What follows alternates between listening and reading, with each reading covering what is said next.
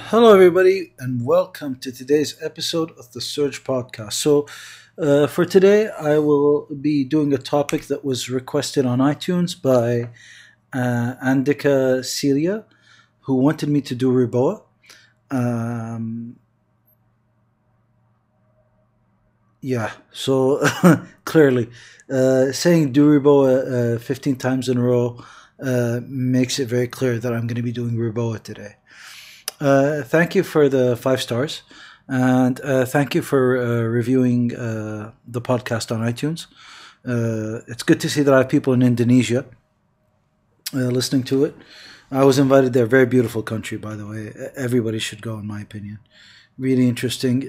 very interesting healthcare system. very, very, very nice people. So, REBOA, a primer so uh, I can't remember what it stands for anymore. Uh, I usually prepare these slides as talking points like 10 minutes before I start, 15 minutes before I start. Um, as usual, you're going to hear my phone ring every now and then. I'm on call. I apologize.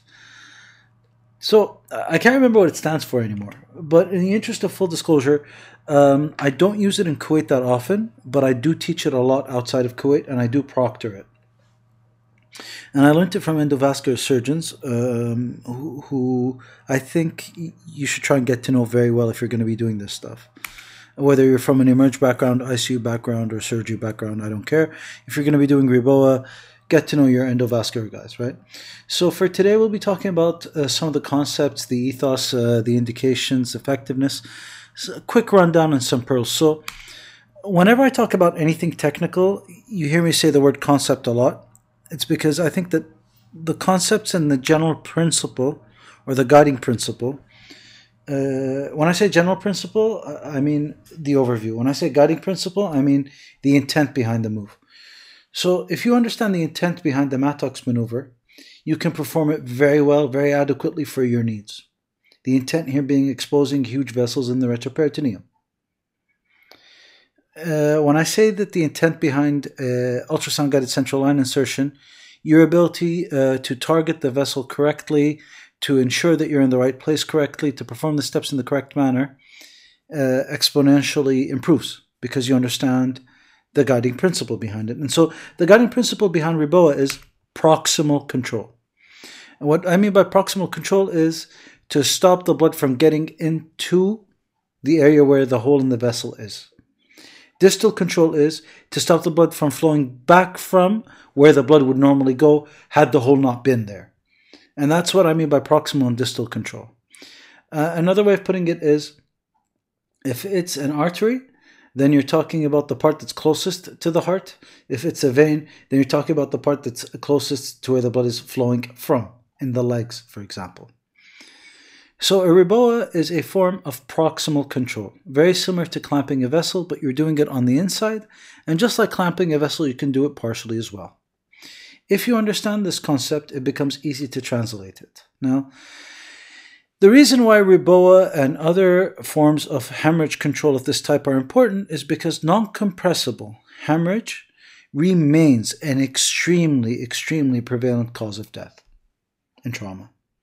So we've gotten better at airway obstructions, even in the combat theater. We've gotten better at tension pneumothoraces, even in the combat theater. But to this day, we're having a huge problem dealing with non-compressible hemorrhages of the torso. And by the torso, I mean the chest and the abdomen. And I think that it's very important to understand. I know that trauma sounds boring. I know that trauma is a single, uh, what they call it, a single shock science. But when you look at the bigger scheme of things, damage control resuscitation has undergone a robust change. And now we have multiple different tricks that we can use. And so it's very important to understand where REBOA fits into this. And that's going to be part of our talk today. It's to understand that REBOA is an in hospital form of damage control and that it is normally used as a bridge to get you towards definitive care, right? Just a quick review of uh, torso hemorrhages and how to do them right and wrong. So, in the 1970s, generally as surgeons, we used to think that the quicker we could get into the abdominal for abdominal bleeding, the better the surgeon was and the better the outcomes were. Uh, Kenneth Mattox and David Feliciano, who are like the trauma surgeons. So these are the guys who define trauma uh, to an extent that I can say uh, Bruce Lee defined Jeet Kune Do. Uh, these are probably two of the strongest, the best trauma surgeons ever. And so I think that they were testing the principle. They tried to do emergency department laparotomies. And what ended up happening was uh, 51 of 51 patients died. Uh, and they had no survivors uh, using that method. And so the decision was made that the best method would be to clamp the aorta in the chest to be able to control the bleeding below. And uh, the role of thoracic uh, aortic occlusion was sort of first described at Wayne State, but it was Mattox again. And David Feliciano wrote a whole bunch of articles on this too, proving the same thing. And this is a proof that showed that if you address the chest in the emergency room by opening the chest and clamping off the aorta, getting proximal control, i.e., the same thing that you would do endovascularly with a Reboa, if you did that, you had about a 25% survival rate in agonal patients with systolic below 60 and bradycardia. The concepts here are pretty much that you're dealing with non compressible hemorrhage, an occlusion of the aorta, proximal control, and diverting cardiac output towards vital organs, such as the chest, the sorry, the heart, the lungs, and the brain, not the chest, and the added advantage of keeping the chest closed might be able to push that 25% a little bit further. So this wasn't the first time that we tried Reboa. Um, or Reboa wasn't a new invention, more aptly. It was actually started off in the Korean War in 1954. They tried to land a radiopaque catheter that you can see here, where there was a balloon at the tip. They inflated in three agonal patients, and all three of them died. This was a U.S. Army funded project in Walter Reed Medical Center, and it didn't go very well. Uh, needless to say, uh, it was dormant for a while. Technology got better over time, and in the pre interventional radiology point of care ultrasound days, um, it was restricted to penetrating injury, but Reboas were still kind of used. There were a couple of case reports here and there and it was done through a cut down method. Uh, for patients with a systolic of about 80 and um, who were considered agonal, it was used to control the bleeding from the site more so than to actually, um, you know, sort of um, avoid using pressors at the time. Because in 1989, we still loved vasopressors in trauma. And now we don't. I hate vasopressors and trauma. I'm not going to change my mind. You can try and kill me for it. I'll only use it for brain trauma. Our reality is that in that time, and one of the key advantages, in my opinion, for for for REBOAs and precluder devices, as they were called back then, uh, is the fact that when you have it inflated, the planes are so nice and clean, and the bleeding is very easy to see, uh, and the holes are very easy to see and suture up right? It's like you have a very proximal clamp. When you don't have it up, it, it, like the amount of bleeding that you get out of the abdomen is horrendous, right? Fast forward to the 2000s, and vascular surgeons are now fixing ruptured AAAs endovascularly. And so that led to a huge evolution in our knowledge base of this. Now, the first two groups to do that was 2000 2005. But moving forward from then, in the 2010s, we start to see clinical series come in where trauma surgeons were using it for non compressible torso hemorrhages that were both blunt and penetrating, including pelvic fractures. And, uh, you know, as you can see from uh, propensity scored analysis, although you would think that the outcomes would be good, what ended up happening was this. And this reflects the Japanese Trauma Data Bank, as you can clearly see and I can't figure out why their survival rates were lower with Reboa. And I suspect it's it's three things. Uh, just having visited Japan myself, uh, the first is the fact that there's a learning curve with Reboas, and it was fairly recently introduced there. The second is that their emergency department is segregated from their surgical department in terms of their roles in trauma. So, one of the things that you have to realize, especially if you have a North American background, is around the world there are still general surgeons who are uh, labeled as general surgeons, who uh, will do trauma and will be first for response for surgical interventions in trauma, but will not have a leadership role in coordinating the other services involved. And you will have emergency doctors who will have a role in the resuscitative aspect of trauma care but will not be actively able to decide if the surgeons will operate. They do not have a full TTL system in place. They have a joint custody system where it's um, you know it's it's it's a horizontal program as opposed to a vertical one, whereby the emergency doctor does their best to keep the patient alive with the ICU typically. Will call the orthopedic surgeon to rule out any fractures and then have those addressed while they're waiting for the general surgeon to make a decision on whether or not to operate on this patient. And you know, as you can see, that that that sort of care plan works in terms of hospital flow because your patient's going to get through the hospital flow very quickly, but it may not work uh, for high intensity, high ISS score, very severe traumas like the ones that require REBOAs. And I think that that might be another problem. The third problem might be the false sense of security. When you've inflated that balloon and you get a systolic of 80 or 90, you're more likely to try and wait and see if the patient will respond. Uh, to uh, fluids, etc., and, and, blood products. And I think that having that mentality doesn't work because that just tells me that you don't know what a REBOA does. With all due respect to the people who wrote the paper, I think that if you're waiting for somebody to respond to a blood transfusion after you deploy the REBOA device, and you're not going to angio, and you're not going to cut their skin open, you have a problem because you don't understand that you've just clamped off the aorta and you're killing off the kidneys without acting upon it. I'm sorry, I lost it there a little bit, but it's because I've had this argument 150 times with the guys over here, and you know, it's a problem. When you do compare REBOAs with ED thoracotomies centers that provide vertically integrated care, like uh, Scalea's group, uh, you tend to find that REBOAs are far superior. Yes, the number is smaller for the REBOA group. And yes, uh, you know, the uh, uh, trauma burden seems to be relatively contained to a quarter by quarter by quarter chest abdomen uh, extremity. Like it's it's like that type of thing. And yes, the ISS score was slightly lower in the REBOA group. All these things are correct, but you can't deny 37.5 percent. Uh, like it would be a very hard number to deny because I put it to you this way. So, 37.5% uh, is nine patients out of 24. So, if I went for 9.7% of 24, that's three patients. So, six more patients survived. And I think that even if that's potentially wrong, the probability of having six more patients survive by just having this available to you in the emergency room is amazing. But the question becomes when do I get away with it? When do I do a REBOA versus an ED thoracotomy?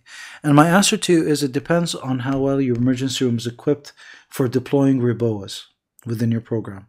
You should not deploy it if it takes longer than an ED thoracotomy does. I'll say this again.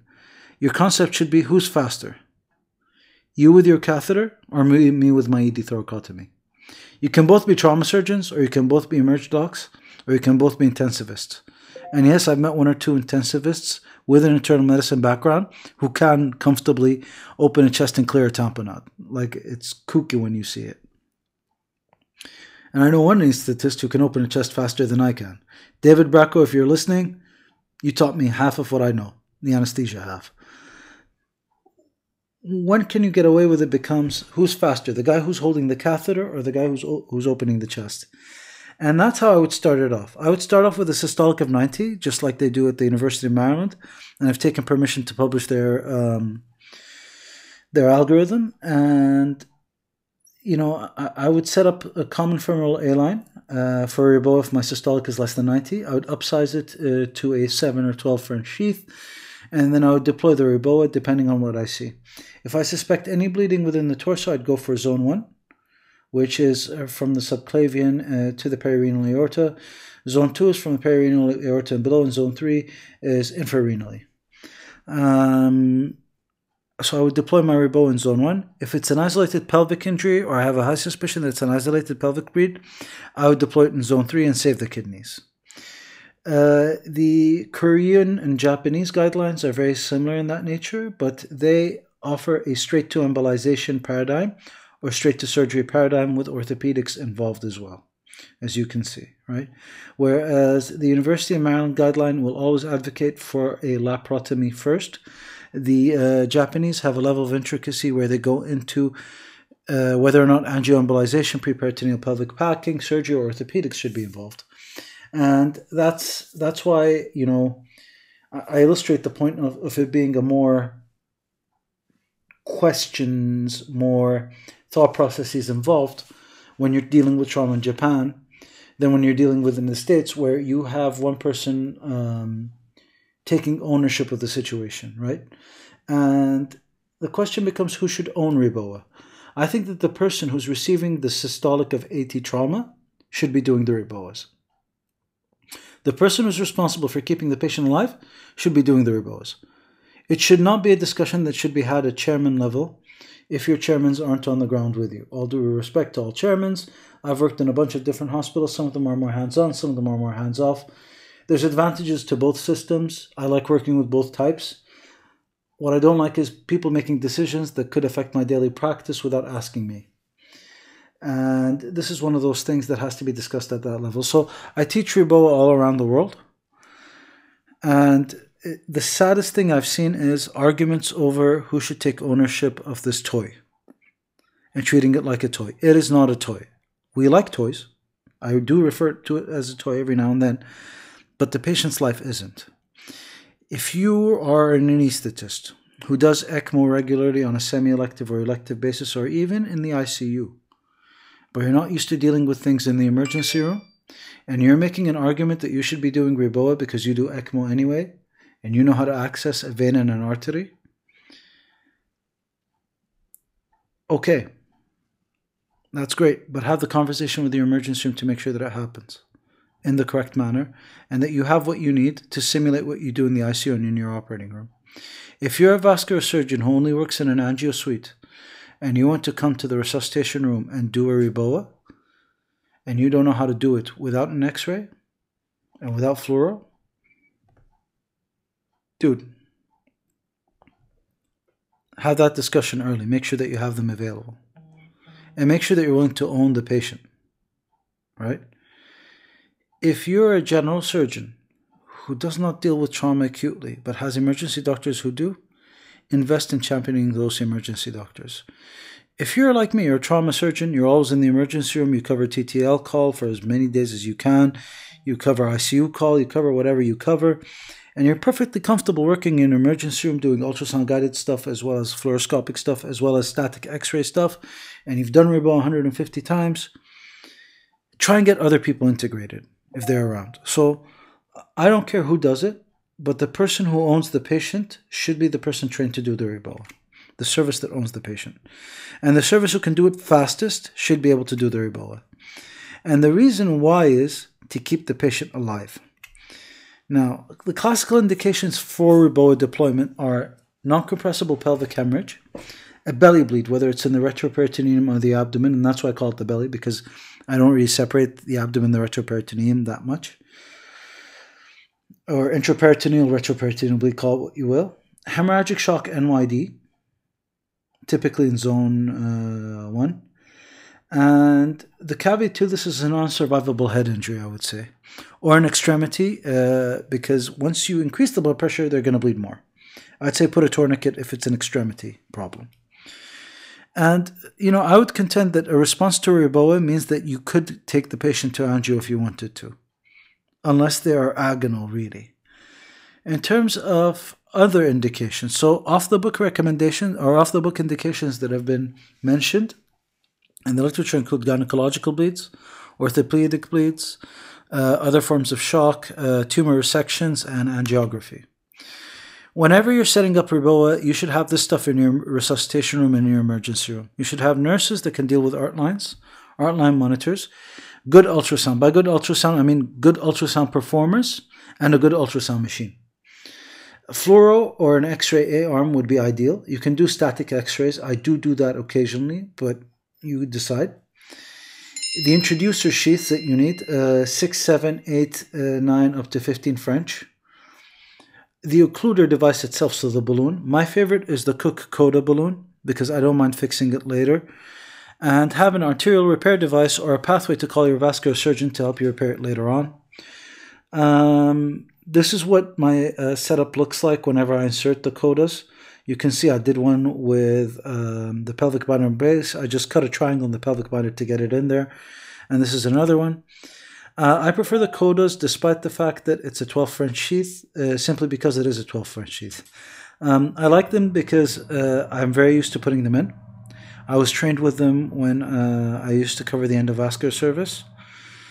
Um, they do require a closure device, they do require bigger sheaths, but they're easier to land in and they're slicker through the actual sheath. Um, I also like the fact that the Coda balloon can be partially inflated with a good volume in it still. Um, it comes with a, a, balloon inflation port to the side and a wire access port that you can use as your A line as well, and gives you waveforms from distal. Uh, the Take balloon is a different system. Uh, the Take balloon can work with a 7 French sheath, so potentially you could even FemoStop this. Potentially, you can get away with it. I wouldn't because your patients are coagulopathic if they need Reboa uh, for trauma reason. They probably bled to death or are very close to bleeding to death. So I wouldn't, but you can potentially. But I wouldn't. I would use a StarClose or an arterial closure device. They're slightly smaller catheters. And um, there are certain things that I want to talk about with these, which I'll talk about in a second. I've recently used one, my first one. This I haven't used yet. I haven't used in real life.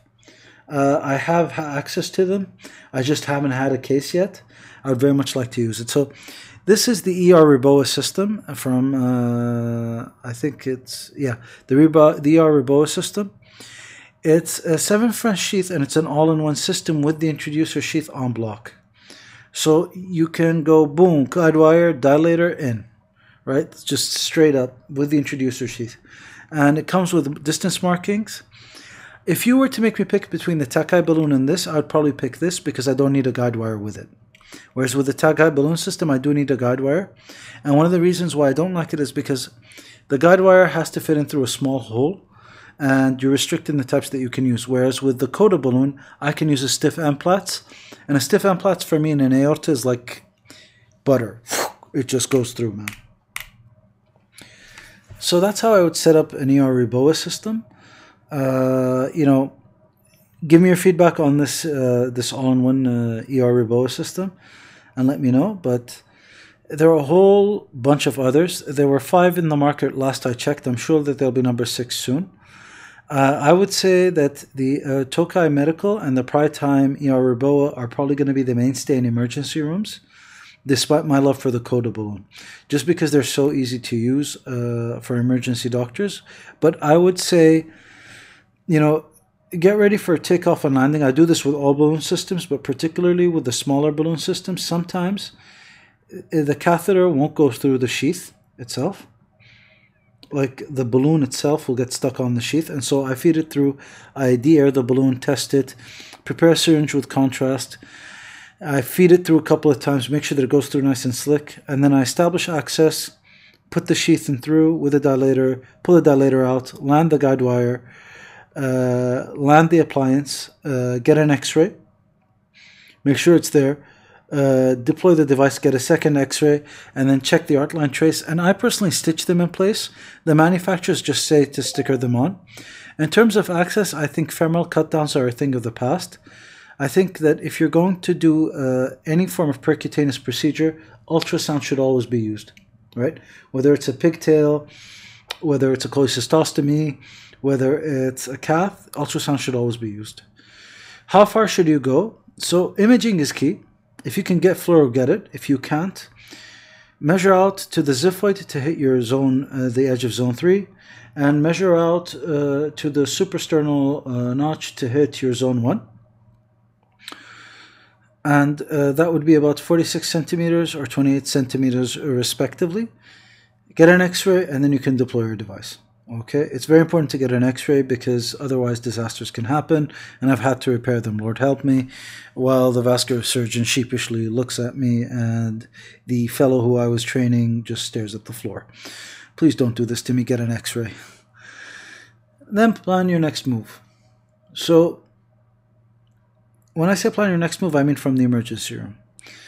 Uh, should you go to angio? Should you go to the OR? Or is your patient uh, turning the corner? And if they are, you know, I tend to land it in zone three. Some people do partial deflations. There's no good data there.